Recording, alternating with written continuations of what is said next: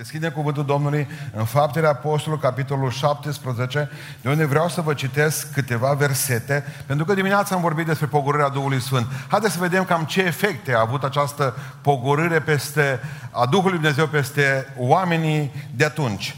Pavel și Sila au trecut prin Amfio, Amfipoli și Apolonia și au venit la Tesalonic, unde era o sinagogă a iudeilor. Pavel, după obiceiul său, a intrat în sinagogă. Trei zile de sabat a vorbit cu ei din Scripturi, dovedind și lămurind că Hristosul trebuia să pătimească și să învieze din morți. Și acest Iisus pe care îl vestesc eu, zicea el, este Hristosul.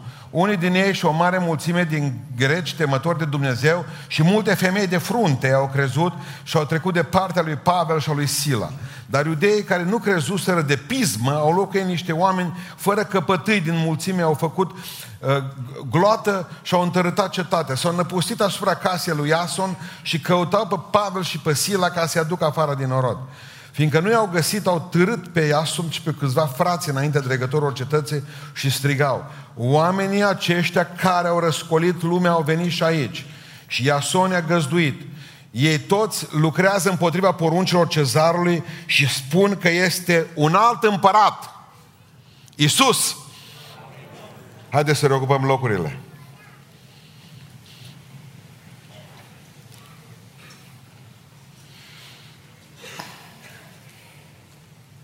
Nu m-am enervat până pe miercuri, cam așa ceva. Am văzut că se mișcă în, prin oraș. Curcubeau în sus, curcubeau în jos. Bun. Știți când au făcut când au făcut marșurile astea? 3000 s-au adunat numai ieri la Cluj. De, de cei care doresc ca ele căsătorile în România să fie între bărbat, bărbat, femeie, femeie mișcarea de homosexual, că acum se zice LGBT, dar surorile nu prea știu nici așa dacă le zic ce, ce e vorba, cele în vârstă și nici frații în vârstă.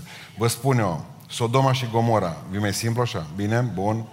Știți când le-au plăcut ca să facă marșurile astea acum? În Timișoara, în toată țara, până le-au dat voie și până s-au dus. Știți când? Așa au vrut să fie de Rusalii, cumva, dacă se poate. Între Paști și Rusalie. Altfel au sărbătorit între Rusaliile catolicilor și rusalele ortodoxilor a noastră. Dar asta a fost, m-am enervat așa în curs săptămânii. Am vrut să vă spun numai cam cum... Uh, bun. Uh, a fost lucrarea asta frumoasă a coborârii Duhului lui Dumnezeu. Și spune cuvântul Dumnezeu că s-au umplut toți de Duhul Dumnezeu și au început să vorbească în alte limbi. S-au mirat oamenii aceia care au auzit vorbind în limbile lor, că au văzut și flăcările de foc care s-au pus pe capul lor și vântul acela puternic care a suflat. Și dintr-o dată biserica lui Iisus Hristos era echipată, o biserică altfel. Și spune cuvântul lui Dumnezeu că au început să meargă, așa cum le-a spus Hristos, doi câte doi, din cetate în cetate și să vorbească despre Domnul. Pentru că în momentul în care Dumnezeu intră și Hristos te botează cu Duhul Sfânt, nu poți tăcea și vorbești despre Iisus Hristos. Și spune cuvântul Dumnezeu că s-au dus în Tesalonic. Și acolo în Tesalonic, Pavel și cu Sila, această echipă misionară, s-au dus și au început să vorbească despre Isus. Și au întors toată cetatea cu sus în jos. I-au tulburat pe toți. Preoți, șefi care erau acolo, conducători, lumea politică, lumea religioasă, oamenii simpli de pe stradă, ăștia duși de nas, toți au fost tulburați. Ăștia care aveau uh, câte o afacere să mai picteze sau să mai șlefuiască câte un idol, cei care făceau temple, constructorii de temple, toți s-au tulburat, că au venit uh, Pavel și-a zis, oameni buni, dar nu mai stați între prostiile astea. Deci singurul Dumnezeu viu și adevărat, Iisus Hristos din Nazaret. Ce vă apucă? Distrugeți templele acestea. Au venit toți ca la bobâlna, fugă, răscoală, și au început să spună, oamenii aceștia ne-au tulburat și cuvântul pe care l-au folosit aici au răsculat, s-a, s-a răsculat uh, cetatea aceasta. Au răscolit cetatea noastră și în această seară vreau să vă spun că un creștin adevărat, un creștin umplut cu Duhul lui Dumnezeu, trebuie să fie un om care să răscolească lumea aceasta. Pentru că dacă veți trece prin viața aceasta fără să tulburați nicio apă, va fi o problemă cu voi. Pentru că creștinismul, în primul rând, înseamnă ceva, ceva, ceva ce tulbură. Știți de ce ne tulbură alții pe noi acum. Și nu luăm nicio măsură, că am fost tăcuți. Săptămânile acestea cât au fost marșurile scârbavnice în România, că am tăcut biserica. O să vă spun că atâta vreme când nu răscoliți voi lumea aceasta, o să o răscolească alții în dreptul vostru. Câtă vreme creștinii tac, o să vorbească alții. Câtă vreme noi ne ascundem în biserici, o să iasă alții stradă. Câtă vreme nu strigăm noi Hristos, o să strige alții tot felul de prostii. Nu tăceți! În momentul în care tac privighetorile, se aud broștele. Nu spuneți că nu aveți voce, sunteți din Dumnezeu. Spune cuvântul Dumnezeu că tot poporul, tot poporul acesta au rămas uimiți pentru că au venit niște oameni care au tulburat. Și spune Biblia că oamenii aceștia acolo unde au fost întuneric au adus lumină. Acolo unde au fost moarte au adus viață. Acolo unde au fost minciună, au adus adevăr. Acolo unde au fost tristețe, au adus bucurie. Pentru că atunci când te întâlnești cu un creștin, viața ta se schimbă. El e contagios. Zice Pavel la sfârșit, jurnal de călătorie 2, ziua 14, adunat dinți de jos, bătut în cetate, ridicat, scos de acolo cu coșul, bătut 40 de lovituri fără una, adică 39. Cam așa ceva era acolo. După ce plecau ei, cetatea se lua la bătaie. Unii erau de partea lor și alții nu erau de partea lor. Întotdeauna unde se duceau, erau, uh, erau oamenii aceștia incorrecți politic. Oamenii aceștia care nu-ți plăcuți astăzi, care vin și spun în față, uite, tu ai o problemă și problema ta e păcatul. Eram pe clasa 8 nu mai știu când era 1980, pe acolo pe undeva. Într-o zi m-am dus într-o clasă, clasă mai mică, clasa a șasea. Și am asistat la o discuție care mi-a rămas întipărită în minte de atunci. Aveam o profesoară de istorie în vârstă tare, trebuia să se pensioneze, mai avea vreo 2-3 ani până la pensie, și copiii prinseseră slăbiciunea ei și vorbeau și râdeau, îi spuneau babi. Veneau și râdeau la ea la oră, fugeau de la, de la oră și era o grămadă, un prăpăd la Drăgănești, la școală atunci când aveam istorie sau ceva. Și acum avea cu clasa a șasea. Bine. Dar era pauză și eu m-am dus în pauză până în clasa a șasea și am prins următoarea discuție. Era o fată care știam că e de la pocăiță. Ce s-au hotărât ei, mi-am dat seama mai târziu, ca să fugă toți de la ore. Și, deci, dialogul care l-am auzit eu. Deci, uh, Ghița, da, Viorica, da, Liviu, da, Neluțu, da, Dumnezeu și cu mine suntem împotrivă. Rapid au rezolvat problema votului. Deci nu plecăm de la nicio oră. Punct. Dintr-o dată am simțit în sala aceea o majoritate covârșitoare. Dumnezeu și cu ea erau împotrivă. Și ăștia tăcut din gură. La asemenea vot nu te joci. O lăsat mâinile jos, s-o fi cerut iertare ortodox și s-o spovedit. Adică, nu, asta e. Cum adică să fim... Vreau să vă spun că trebuie să fiți oamenii aia. Dumnezeu și cu voi cu Dumnezeu și cu tine, Dumnezeu și cu mine împotrivă. Dacă alții sunt pentru, voi să fiți împotrivă. Și să spuneți rezultatul acestui vot. Să spuneți că vă doare și că vă pasă. Spuneți că vreți ca pruncii voștri să locuiască într-o țară curată de păcat. Dacă ne-au poluat apele și dacă ne-au poluat munții și dacă am poluat tot ce am putut în țara aceasta, măcar să fie curat din punct de vedere spiritual. Mă rog din toată inima ca Dumnezeu să ne facă niște oameni care să răscolim lumea aceasta în sensul bun. Ce le-ar trebuit ca să răscolească lumea? Ce ar trebui ca să aibă viața ta ca să capete sens și oamenii după ce ori vor trece de lângă tine să-și dea seama că tu ai fost ca un fel de înger care tulburai apa de la Betesda. Și în primul rând spune Biblia că au avut integritate. Au bulversat o lume murdară atunci, pentru că au fost oameni integri. Integri. Spune în 1 Tesaloniceni 1 cu 9 despre ei că cei însuși, oamenii care s-au pocăit atunci în Tesalonic, istorisesc ce primire ne-ați făcut și cum voi de la idoli, de la idoli, asta e important, de la idoli v-ați întors la Dumnezeu. Trăim în lumea unei crize de identitate fantastic.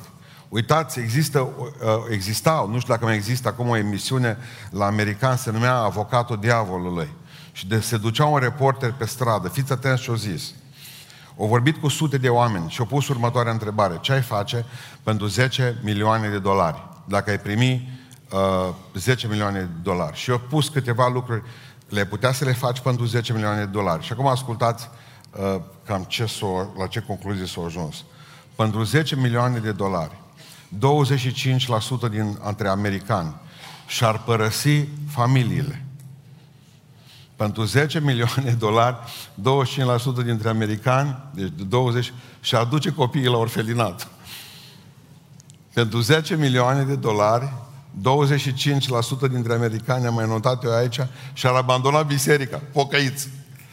Eu mă dezic. S-ar dezice rapid, ăștia nu mai nu mai mărturisesc niciun botez. Pentru, pentru 10 milioane de dolari, 7% ar ucide pe cineva. Pentru 10 milioane de dolari, 23% ar renunța la cetățenia Statelor Unite ale Americii. Domnule, la români mă duc, albanez mă faceți, ce vreți, nu mă dați în bani. Ce am vrut să vă spun? Oamenii trăiesc o criză fantastică de integritate. În lumea aceasta voi sunteți chemați ca să fiți oameni integri. Oameni care să vă plătiți taxele la stat. Amin. Că dacă plătiți taxe înseamnă că aveți ceva. Luați nu-i taxat de statul român. Dacă spuneți că ajungeți undeva la ora 6, să fiți la ora 6 dacă se poate fără 5. Amin. Dacă spuneți că luați bani de la cineva și că trebuie să-i dați nu știu când, în ziua și în clipa și în ceasul hotărât, dacă nu puteți mai devreme, să dați bani înapoi. Amin. Amin. Trebuie să fiți oameni integri, nu furați de la serviciu, nu veniți cu ceva în geantă, munciți, dacă sunteți muncitori, munciți ca pentru Domnul, nu ca pentru patroni. Și dacă sunteți patroni, nu uitați că nu-s robii voștri, sunt frații voștri în Hristos, oricare, și dați-le mai mult decât merită.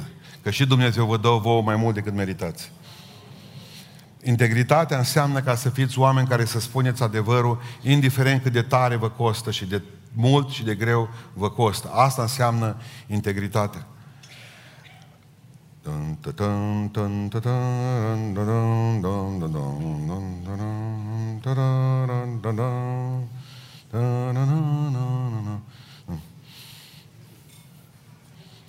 Am vrut să vă spun în această seară, când vorbim despre integritate, este ceea ce lipsește bisericii. Dacă nu vă costă pocăința niciodată, înseamnă că nu, nu merită, nici astăzi nu merită ca să îmbrăcați hainele acestea albe. Pe Hristos l-a costat mântuirea voastră. Să vă coste și costul pocăinței este integritate. E greu să stați drept într-o lume de curbați. Este greu ca să stați în picioare când alții să târăsc. Integritatea înseamnă mai mult decât ne gândim noi. Înseamnă ceva ce să te doară, ce să te doară.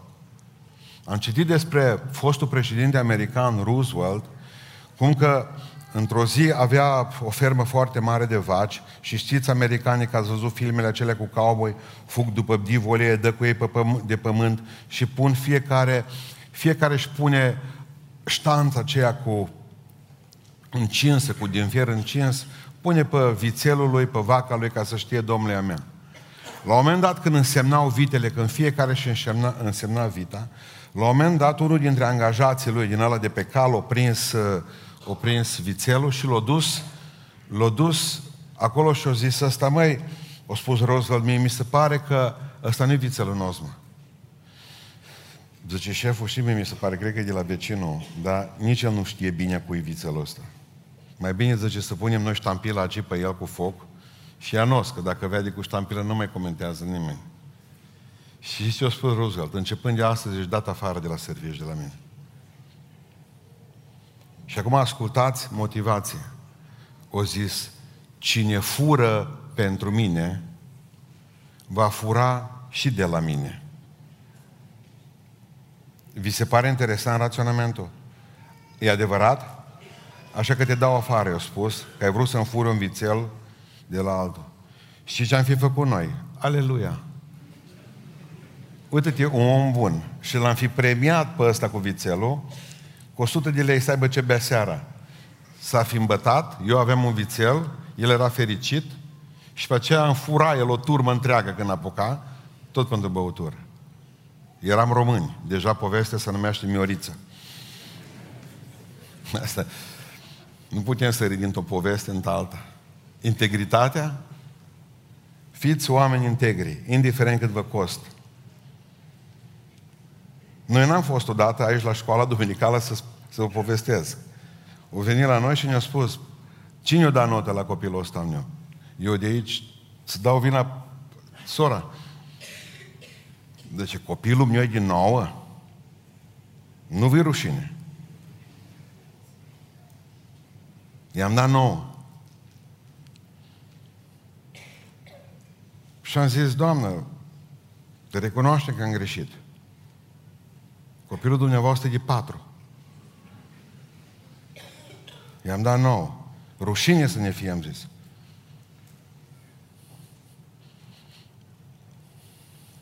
E, e groaznic să înțelegem astăzi că noi învățăm pe copiii noștri și noi, eu știu mame care își pupă prunci pe cap când copiază de la școală.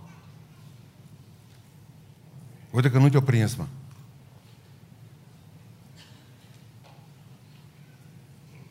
A nu mai da, a nu face ceva astăzi e normal la noi. A lua ciubuc, a băga în buzunar ce nu e a tău, a face... Fiți integri, indiferent cât vă costă. Indiferent cât vă costă, amin. Al doilea lucru cu care veți bulversa lumea aceasta este pasiunea. Spune cuvântul lui lui Dumnezeu mai departe, în 1 Tesaloniceni 1 cu 8, în adevăr, numai că de la voi cuvântul Dumnezeu a răsunat prin Macedonia și Ahaia, dar vestea despre credința voastră în Dumnezeu s-a răspândit în toată lumea, zice Sfântul Apostol Pavel, vorbind despre aceiași tesaloniceni.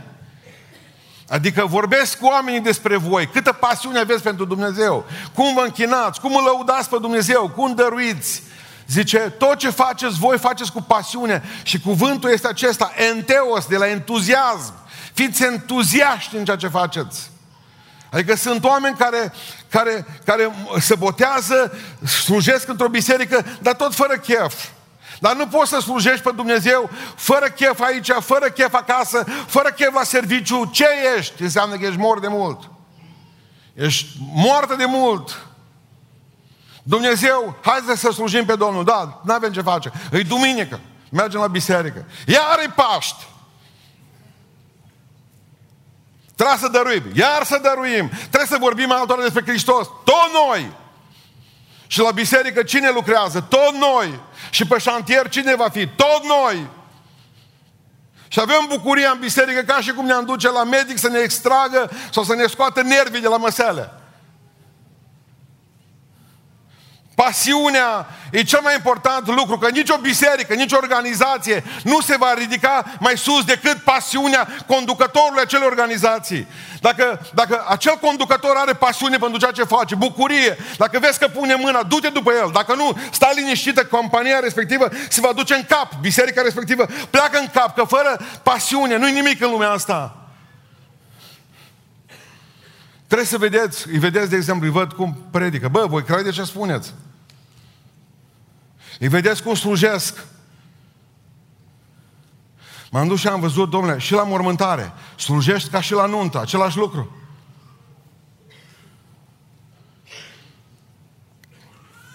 Stau să uite, așa ai impresia că toți, normal, își îngroapă tata cât de triști. În toate cât de fără chef, de fără putere, în tot ceea ce fac. Vorbim despre Duhul lui Dumnezeu, Duhul lui Dumnezeu care ne face să stăm jos și să tăcem din gură spectatorii de care vorbeam de dimineață. tot timpul ne gândim să nu facem scandal, știți? Băi, să nu fii fanatic, mă. Fii creștin, dar fii normal, nu fii fan din ăsta. Ce, ești tu taliban pentru Hristos? Păi dacă oamenii aceștia ar fi gândit așa, Pavel și cu Sila, nu ar mai fi luat bătaie, nu ajungeau în temniță în Filipii, nu ajungeau ca să... Ioan Botezătorul nu apuca să aibă capul tăiat. Dar în momentul în care a venit și a spus cu integritate, oameni buni, nu faceți bine, nu, nu, nu trăiți după cuvântul lui Dumnezeu. Dacă au văzut că n-au pasiune, niciodată diavolul nu se va teme de nimeni care nu are pasiune. De ce oamenii nu se pocăie? Știți de ce? Pentru că uitați-vă, de exemplu, când... Uh, uh, ce să vă povestesc? Vedeți un film. Intrați deja acolo pentru că ăla povestește o poveste de parcă e adevărat, parcă e real. Și noi de aici predicăm ceva real, dar parcă e o poveste. Nu e interesant? Pentru că nu avem pasiunea aceea pe care o are măcar un actor. Și ăla face pentru bani.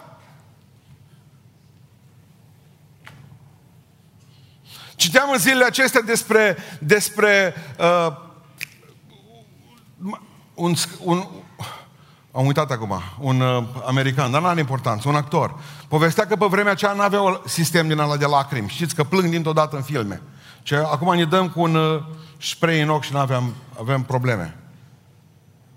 Ce pe vremea noastră, nu. Pe vremea noastră trebuia să intre acolo în pielea personajului și să te apuce plânsul.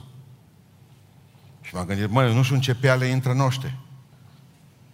Nu-i vezi, îți butuci. Butuci nu-i mișcă nimic ce Hristos. Tot așa cântat și asta și cealaltă. Tot așa pasiune aveți și pentru rugăciune ca pentru cuvânt. Fără pasiune nu, lumea nu se mișcă. Oamenii aceștia au fost bajocoriți pentru cuvântul lui Dumnezeu. Oamenii aceștia au trăit pocăința aceasta din toată inima lor. Lor nu trebuie să le spună cineva ce să facă. Au știut că trebuie să facă lucrarea aceasta ca pentru Domnul. Problema noastră nu este că, domnule, suntem prea pasionați după lumea asta. Nu, nici vorbă. Dar suntem prea puțin pasionați după Dumnezeu. Asta e marea noastră problemă. Domnule, zice, ăștia, băieți buni că nu păcătuiesc. Dar nu-i, nu e aceasta, uh, cum să vă spun eu, nu, nu, nu tindem la asta. N-ați făcut nimic doar dacă vă feriți de păcat. Dumneavoastră trebuie să-L iubiți pe Dumnezeu. În rest veți fi ca pe vremuri bărbați, știu de Beolonii. Niciodată nu o tribla pe nimeni. El cum prindea minge, cum o trimitea de la 50 de metri dacă putea. Ideea este, ideea este că dumneavoastră trebuie să fiți lipiți tare de bine. Nu doar nu doriți să faceți rău. Da, foarte bine că nu faceți rău. Dar să fiți lipiți tare de bine, să fiți pasionați în ce faceți. E ora deschisului cuvântului lui Dumnezeu. Pe momentul în care tu deschizi Biblia cu ochii inexpresivi, parcă ești aia care caută în glob. Dacă și țigăncile astea care ghicesc în cărți, parcă au mișcă ceva. Și tu nimic. Cum poți să spun că ești pasionată de cuvântul Dumnezeu, de rugăciune, de, de, de, de Dumnezeu, de biserică? Dacă trebuie cineva să spună, hai să mergem duminică la casa lui Dumnezeu, dar Trebuie să te bucuri înainte de a ajunge acolo. Când mi se, bucur, mi se bucură inima în mine, când, când știu că trebuie să, să facem ceva pentru Dumnezeu, trebuie să aveți pasiune. Și închei în seara aceasta spunându-vă că oamenii aceștia au fost integri, au fost pasionați și mai fost ceva, foarte implicați. Unde era ca o grămadă deschisă, ca la ruibii. Știa că-s pocăiți atunci. Deci, automat răscoleau lumea aceasta și o întorceau cu sus în jos, pentru că în mijlocul întregii, în tuturor evenimentelor din cetatea respectivă, unde se întâmplau scandale, erau pocăiți.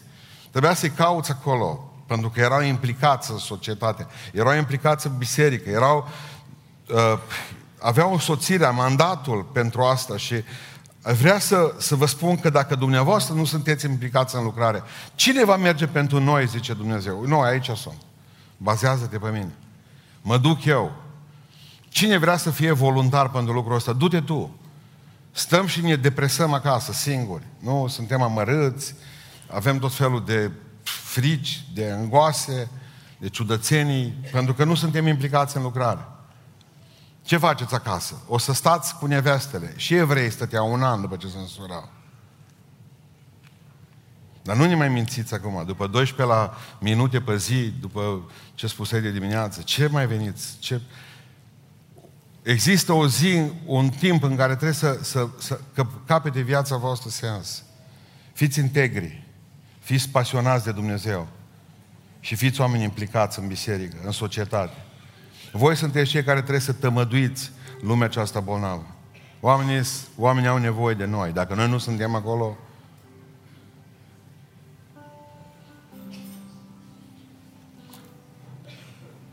Aseară, nu știu cei de la noua dreaptă din Cluj au jucat pe un steag cu curcubeu.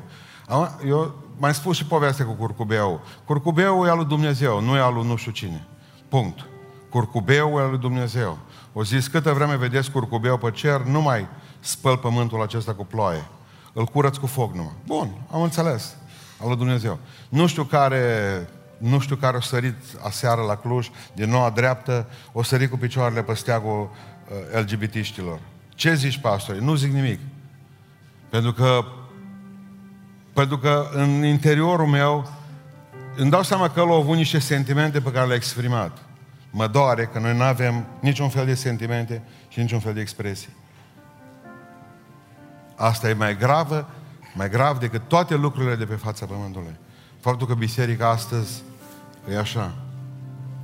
Vreți să vă citesc povestea care am citit-o în 1999 în biserica cealaltă de dincolo. Poveste simplă și cu asta închei, cu privire la implicare.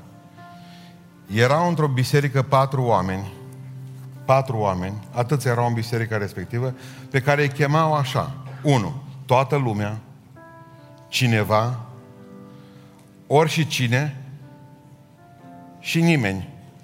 Așa se numeau oamenii din biserica respectivă, da? Bun. Acum începe povestea. Biserica avea responsabilități financiare și toată lumea a fost chemat să ajute. Toată lumea a fost convins că cineva va ajuta. Orice cine putea ajuta. Dar știți cine a ajutat? Nimeni. El a fost prezent. Astfel s-a ajuns ca toată lumea să dea vina pe cineva când nimeni nu a făcut ceva ce putea face ori cine, cel de-al patrulea. Biserica avea nevoie de oameni să ajute la lucru și cineva a fost rugat să ajute. Dar cineva s-a supărat din cauză că și cine putea face asta, pentru că de fapt era responsabilitatea lui toată lumea, la final lucrarea a fost dată la nimeni care a făcut o treabă minunată. Și așa mergeau lucrurile în biserica aceea. Povestea e lungă. Oricând era ceva de făcut, nimeni era mereu acolo. Nimeni mergea la bolnavi, nimeni evangeliza, nimeni era un membru credincios al bisericii. La sfârșit, cineva a părăsit biserica și împreună cu el a plecat ori și cine și toată lumea. Știți cine mai a rămas în biserica aia? Asta e povestea.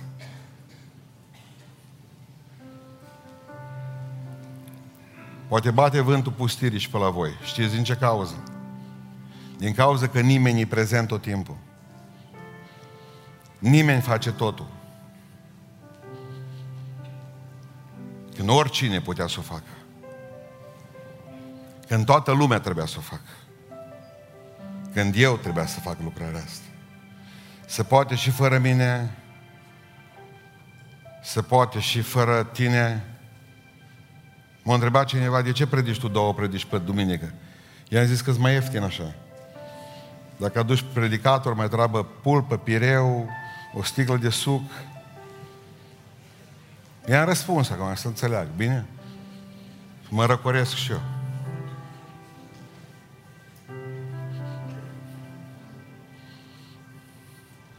Nu toți avem loc aici.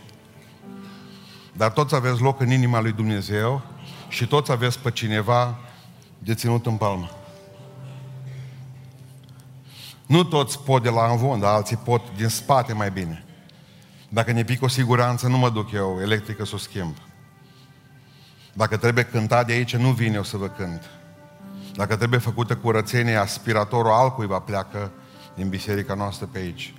Dacă trebuie mâine o mașină de pus la dispoziție altcineva. Dacă trebuie o încurajare de făcut, nu la mine, că eu n-ascult oameni. Există oameni pentru fiecare lucru în biserica aceasta. Dacă cineva se trage înapoi, știți cum arată oamenii care slujesc? Ei nu arată ca oameni care slujesc. Pentru că pe cei mai mulți, 90% dintre oamenii care slujesc, nu-i vedeți! Dumneavoastră vedeți 10% din oamenii care slujesc. Cătălin, ridică-te în picioare.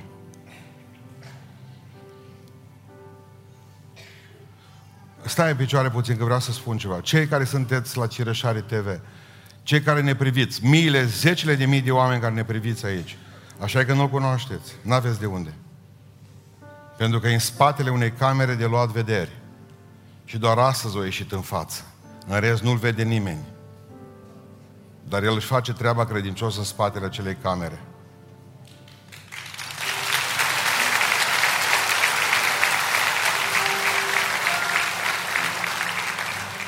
Stai jos.